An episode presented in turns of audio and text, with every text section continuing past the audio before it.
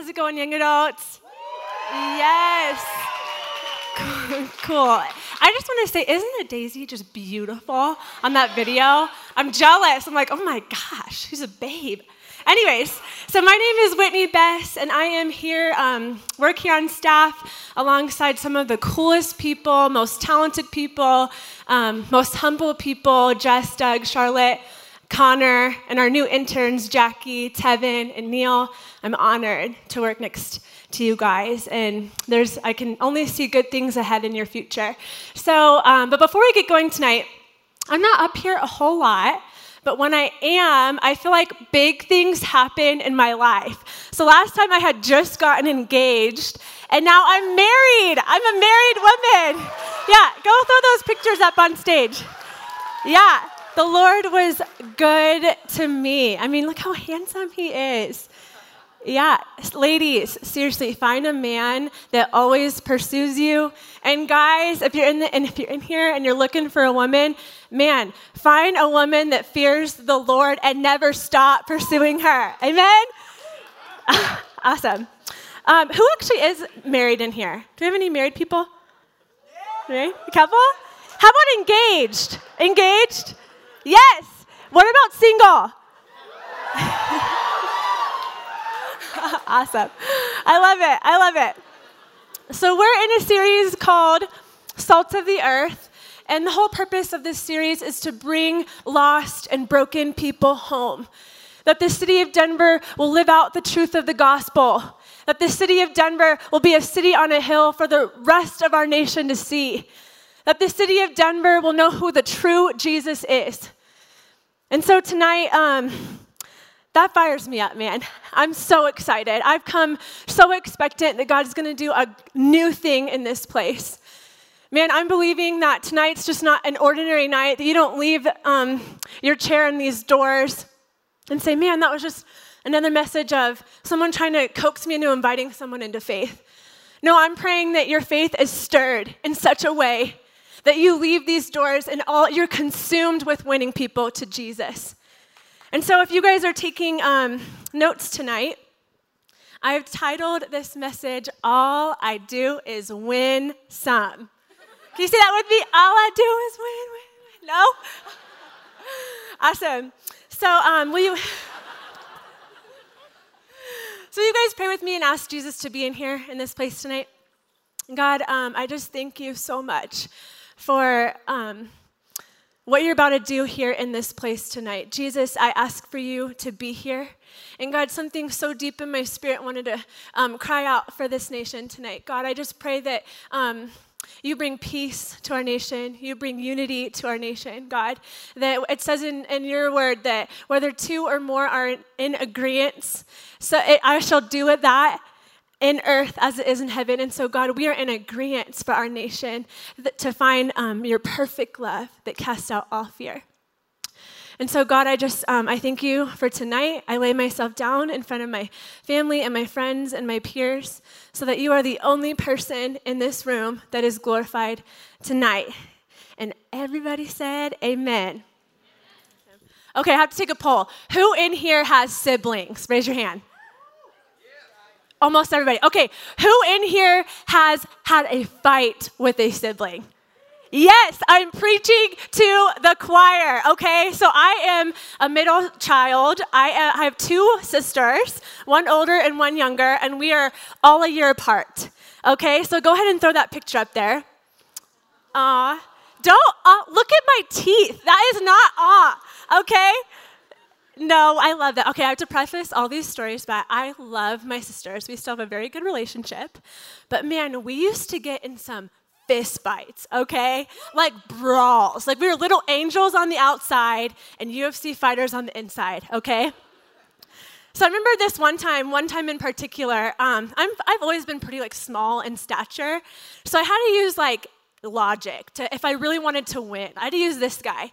And so I remembered um, I don't even remember what the fight was about. It probably was like I had bad breath in the morning or something. Like we fought about that. So I, I slammed the door into the bathroom and I'm like, okay, how am I going to get out of this? Like if I open this door right now, my older sister is going to beat me to a pulp. And so I was like, okay, I open my dresser or my drawer and I see nail clippers. Some of you might know where this story is heading, but I like cut my nails into the perfect point, like sharp.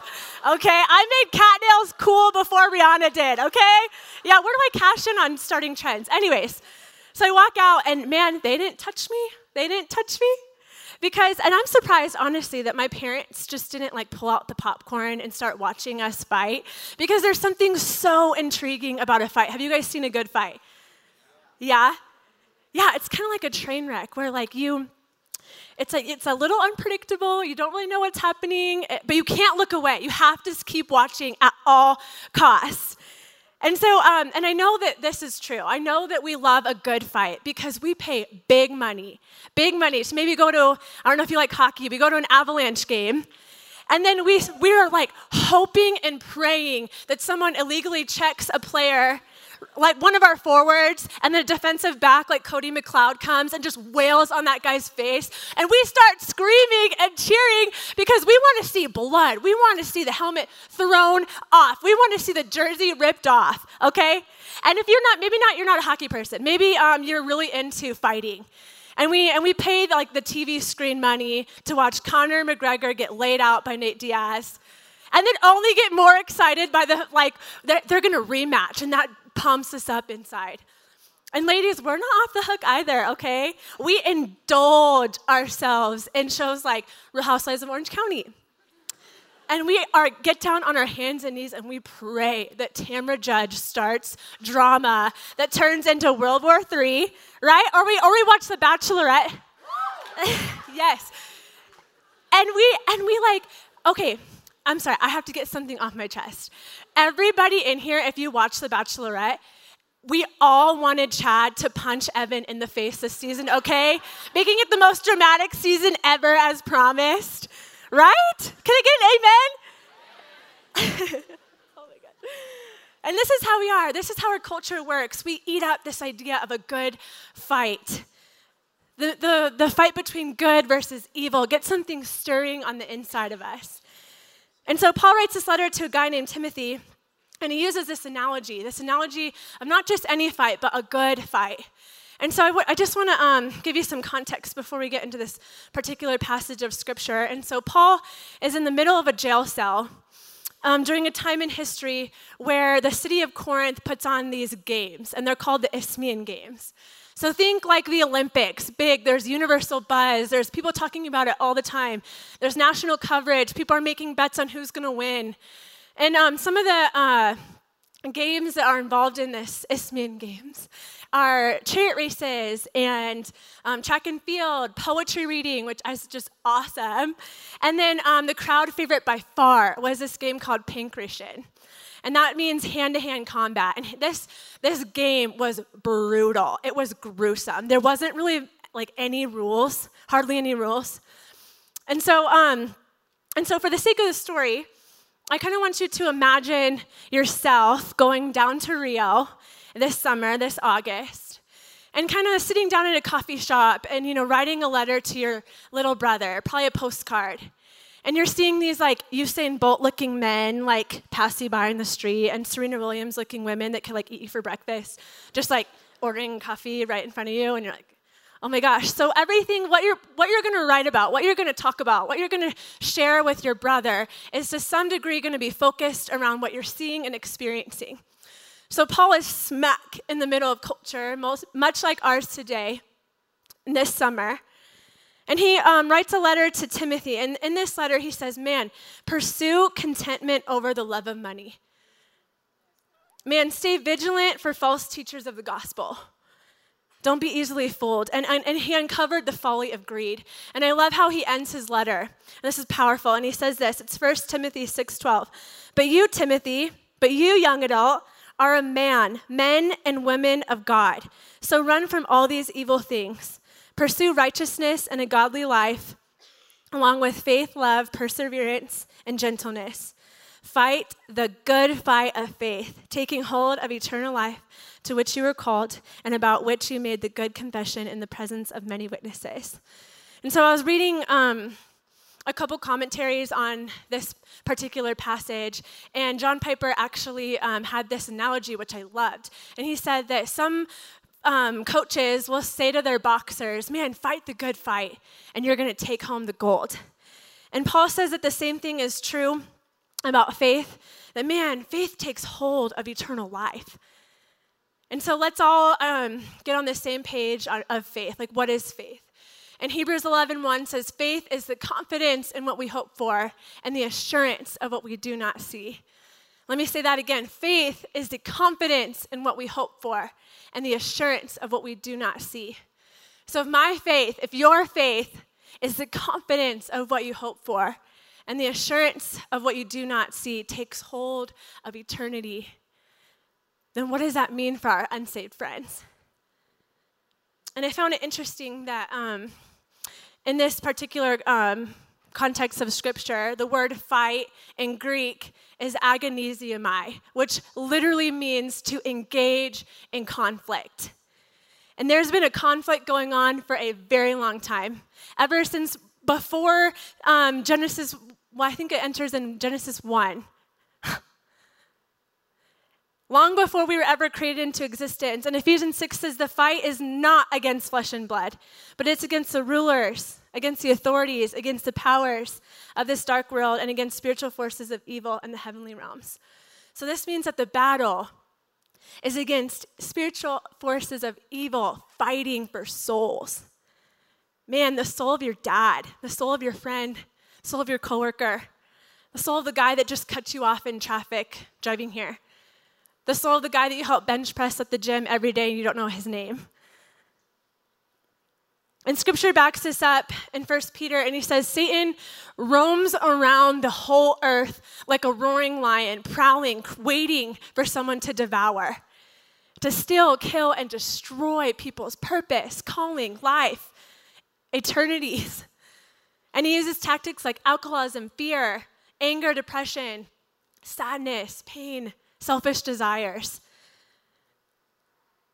All he dreams about is the demise of humanity, and he chomps at the bit to suffer with souls for eternity.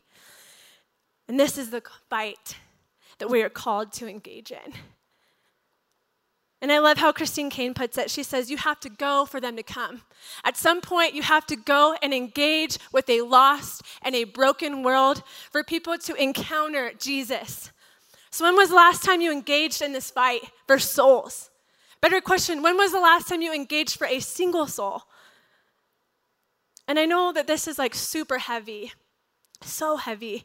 And so I'm going to try to bring this um, down to earth a little bit. And so if I'm like supposed to fight, like how do I fight? Like what who are some of the greatest fighters in the world? And I think we all can agree that it's Navy SEALs. They're hardcore people. Hallelujah for Navy SEALs. And I, I found this, um, this quote on the Navy SEAL webpage. And these are the skills that they, they train for. They have to develop these to be the best fighters in the world. And this is what it said A fight takes endurance, an unbelievable sense of self confidence, strength training, an unstoppable sense of tenacity, courage, determination, and self discipline. So I want to ask these questions tonight. Man, do you have faith like this for your friends?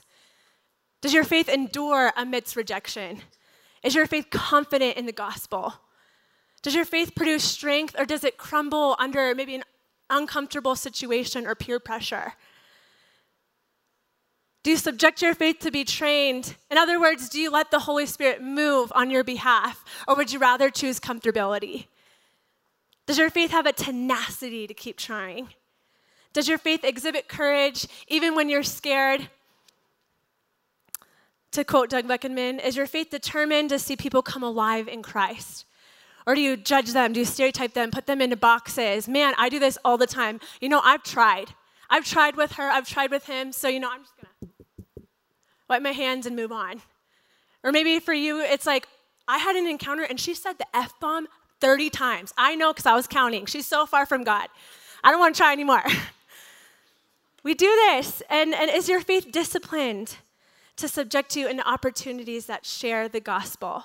Or does it hinge upon your emotional state that day? And I don't really want to try. I don't, do you know what the day I'm having? I don't want to pray for you. I don't feel like it.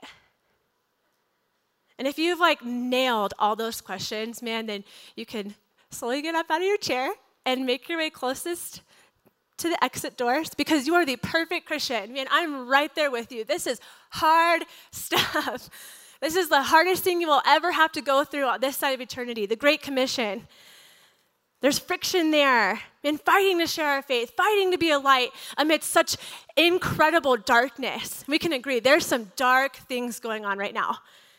And Paul makes the case that, man, though, if we engage in this fight and never and staying confident of the process of God over their lives, never giving up even if we do not see it, staying confident of assured of the salvation that they can accept in a moment. Man, the reward is eternal life. And not just for you, but for the people you touch. Aren't you so glad that no one stopped fighting for your life? I'm so glad a whole group of people kept fighting to see me come alive in Christ, to see me take hold of my destiny, take hold of my purpose. And so, um, before we move on, I just want to take a big time out here um, and make something crystal clear. And hear me when I say that um, having faith that fights to see people come alive in Jesus is not mustering up more faith. So if someone tries coming up to you and saying, well, you know, your sister's not saved because you don't pray enough. Your, your mom's not saved because you don't have enough faith. Man, don't listen to them. They have drank the Kool Aid that is not the gospel. In fact, yeah, Jesus says in Luke 17, man, faith the size of a mustard seed can move mountains. Salvation is a gift that only God can give. Are you with me? So, what I am saying is that, man, people, never stop fighting for people, never give up on people. Our faith always has an objective. Faith is abiding, staying anchored in what we do not see. And faith should work amidst disappointment. Faith is believing that salvation for your unsaved friends is working, even when the pro- process is invisible. Let me say that again. Faith is believing that salvation for your unsaved friends is still working, even when the process is invisible. Man, subjecting yourself to God and saying, God, move on my behalf, move. I want to see people come alive in Jesus. Man, that's why Paul says the faith fight is good. And I love here that he doesn't use any other word. He says, good, that's it. He doesn't say comfortable. He doesn't say that it's going to be easy. He doesn't say that it's going to be even non awkward. It's going to be awkward sometimes. But he says that it's good, that there is nothing greater than pouring out yourself for the people around you to come to know, to see it click in their eyes for the first time. And so I met this girl um, about two years ago in our youth group here, and our youth group here is unreal. So let me pause and say if you guys don't have a mission field, if you guys are, go to a Christian school and you're like, I don't know any non believers, get plugged in to Red Rocks Church Youth and pour into a 16 year old kid. Okay, so as we. So we started getting to know each other, and I heard more of her story. And she said to me, Man, my dad is a non believer but I have confidence that he's going to come to know Jesus. And she kept praying for him and inviting him. And week after week after week went by, nothing, not even a slight change in behavior. Until one day, I remember we were at the Golden Campus, and she comes running up to me and she says, My dad is coming to church for the first time. And I said, and she's like, Will you pray for him? Pray that something clicks, pray that something divine happens. And man, her faith was moving, it was touching, it challenged me. And so he starts coming week after week after week. And so I want you guys to watch David's story.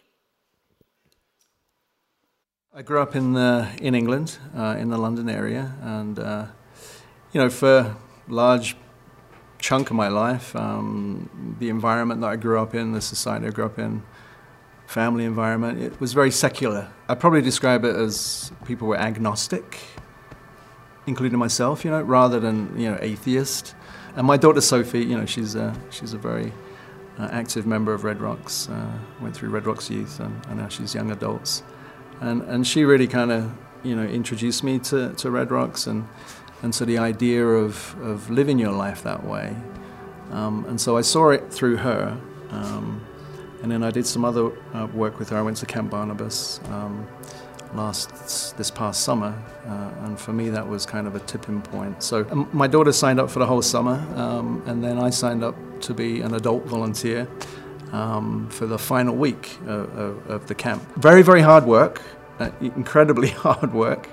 Um, but um, the the missionaries that were in the cabin were they were all paired up with uh, with one of the campers, and, and the campers in, in our cabin, for the most part, were um, non-verbal, cerebral palsy, um, boys uh, right on the very high-end uh, spectrum of autism. So it was really hands-on, 24/7, literally. Um, we would do everything for them. There was one kid in particular uh, called Lance. He was 15, 16 years old, um, severe autism, non-verbal, and and he was uh, the kid that I was assigned to the most, that look I looked after the most, and I helped his missionary um, every day with him. And the one precise moment, it was um, the last day of camp, uh, the last evening, and they had a um, a procession of the cross. So they brought a cross um, down this pathway past all of the cabins, and on the cross were names of uh, campers that had passed away. When it reached our cabin, um, you know, I reached out and touched it. Uh, and Lance, who, you know, his attention span obviously is, you know, was 10 seconds maybe, you know. Um, and again, he was very, you know, non-verbal. Um, but he, he, reached, he reached up for me. At, the precise moment, the exact moment that I touched across, he, he reached up to be picked up, to be held which wasn't typical of him anyway during the week. So I picked him up um, and he just hugged me, wrapped his arms and legs around me, um, and he just held my gaze. He just looked directly in my face for maybe a minute, 45 seconds, a minute. He just held my gaze and he just smiled and smiled and smiled and smiled like endlessly, which again wasn't typical behavior for him, you know. And so and I just felt this this bolt of electricity just like go enter through the top of my head, go all the way through me. It was just so strong and so powerful, and and I knew what was happening at that moment. You know, I knew exactly what was going on. That sealed the deal for me. That that was unquestionably uh, next to my daughter's birth. That was the most powerful and happiest moment of my life, for sure. Obviously, I have to give thanks to my daughter Sophie, who um, is just my angel, really, in so many ways, almost figuratively and literally. She's just my angel, and I think I think without her in our lives and, and without the direction that she she chose, I think um, I'm not sure this day would have come necessarily at all, but I'm, I'm, not sure this day would have come, you know, as quickly as it has. So, thank you, Sophie, for keeping on working on me. Um, it paid off.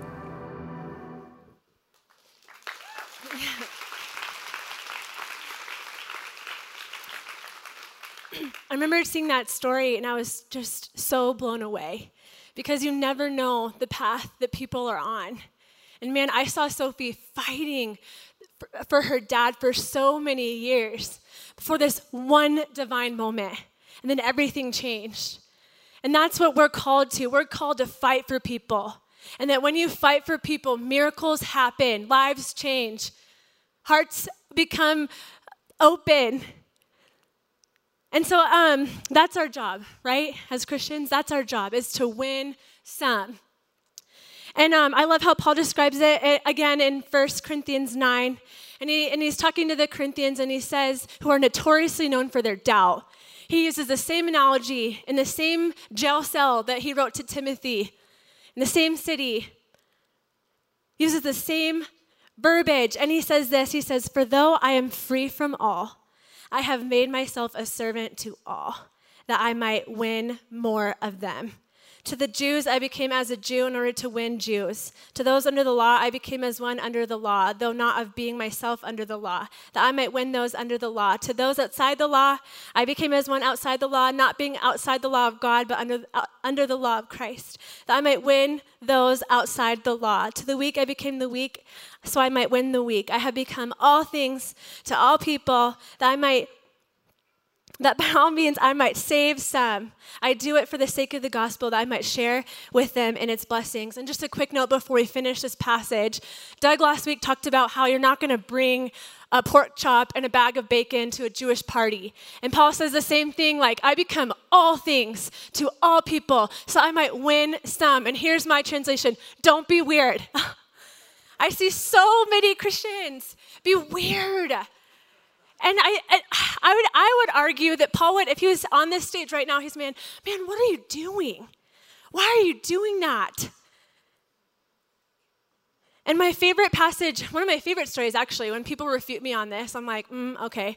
Well, actually, like I'm just being like Paul, and I'm like, no, you're not, because Paul, went, when he first visited Athens, and he meet, met the Athenians for the first time, it's scripture literally tells us that he walked around the city talking to people, asking questions, and observed them before he knew his approach to preach the gospel. So, man, take someone out to coffee, genuinely ask them how they are. Learn about them, what makes them happy, what makes them sad, what are their passions, and then weave in the gospel. Man, be available to people. Just the other day, Connor and I were returning a whole bunch of stuff from our wedding gifts people got us at Bed Bath and Beyond, and some guy was yelling at the clerk, yelling like angry. And I see Conrad just run after him. He's like, "Man, can I pray for you? Man, be available to people." And I'm convinced that Paul's life probably looked like the most inconsistent Christian from a Christian's perspective. And yet he pursued one goal, and that was to win more people back to Jesus. You know, one moment he was at a Jewish purification ceremony preaching the gospel. And then the next minute he was like in the club, hitting up beta with the Gentiles, preaching the same message. And then rolling up the next morning by sunup to the synagogue and pointing fingers, say, hey, no, the gospel's not like that. So I digress. He was of the world, he was in the world, he was in the world, but he was not of it. And so, band, you guys um, can come back out here.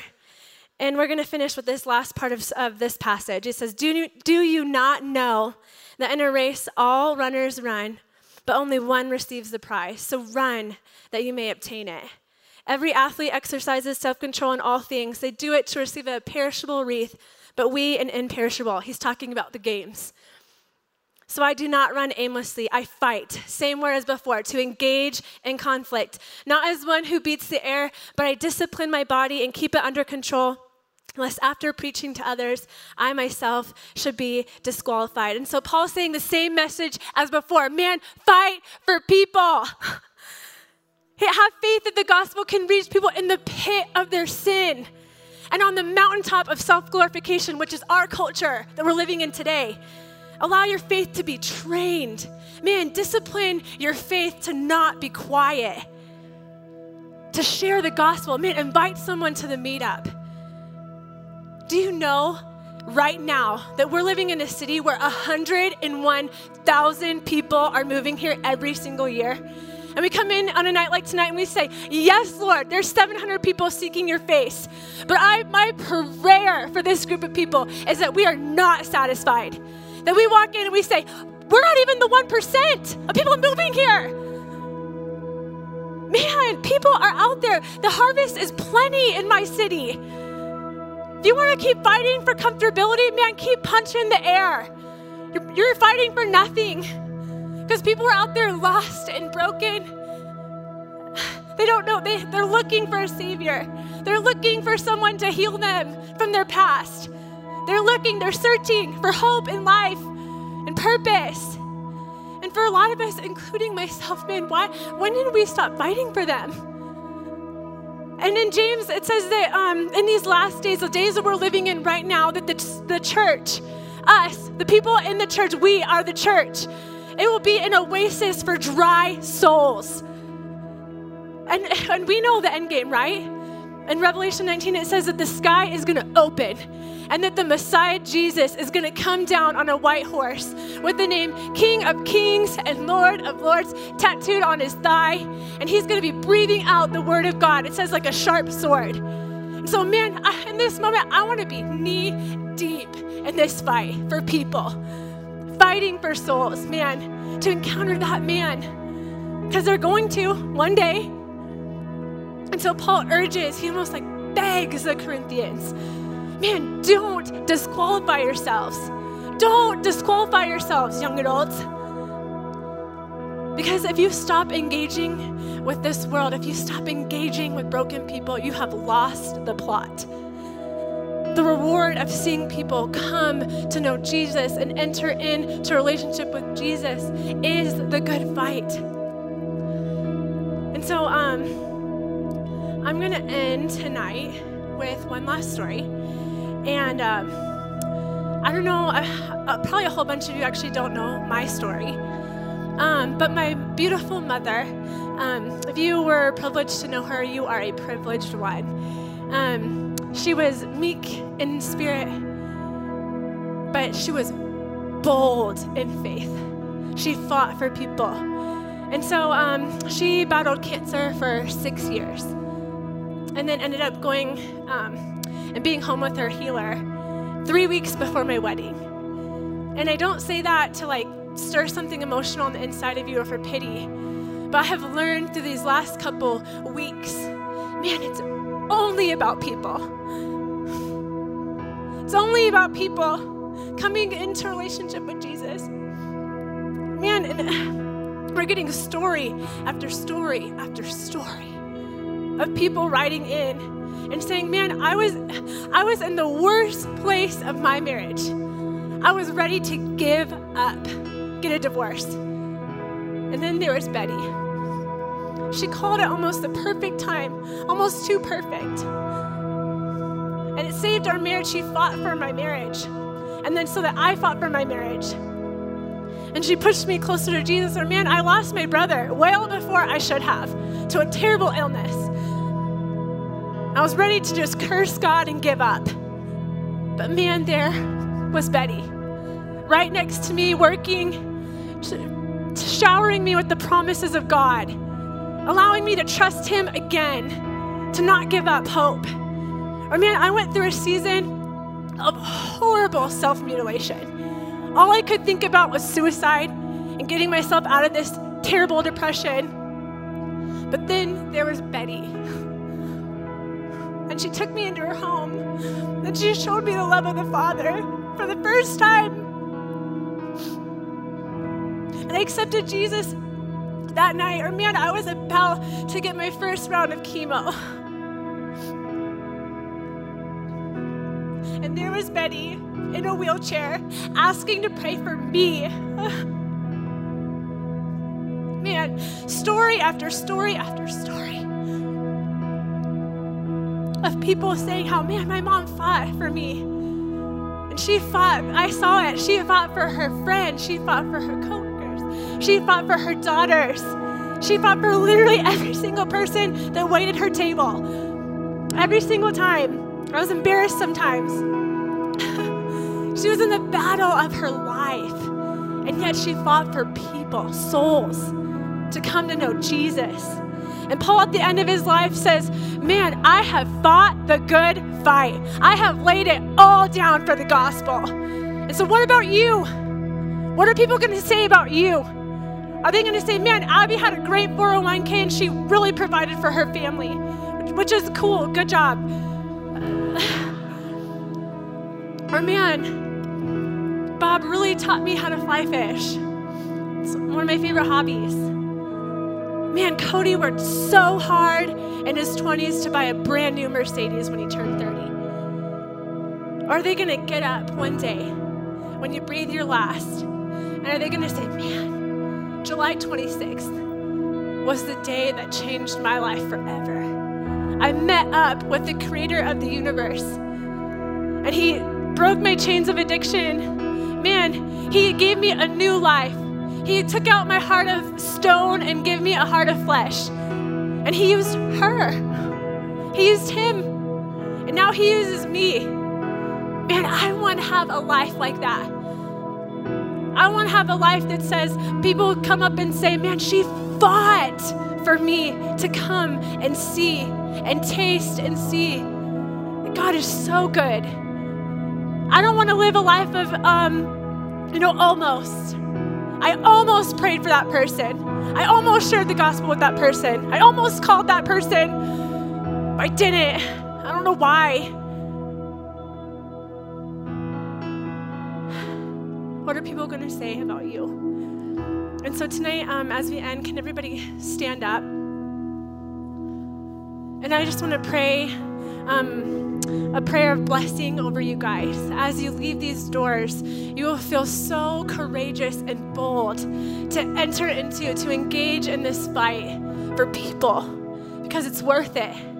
But as I'm praying and um, as the worship team starts playing, um, Maybe you have someone in your mind right now, and all you can think about is them. Man, if this person came to know Jesus, how would their life look?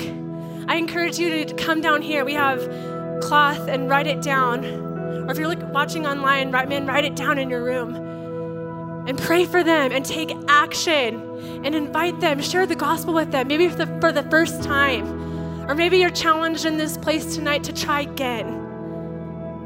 And so, with everyone's heads bowed, um, Jesus, I just thank you so much for your gift of salvation. God, I don't know where I'd be without you.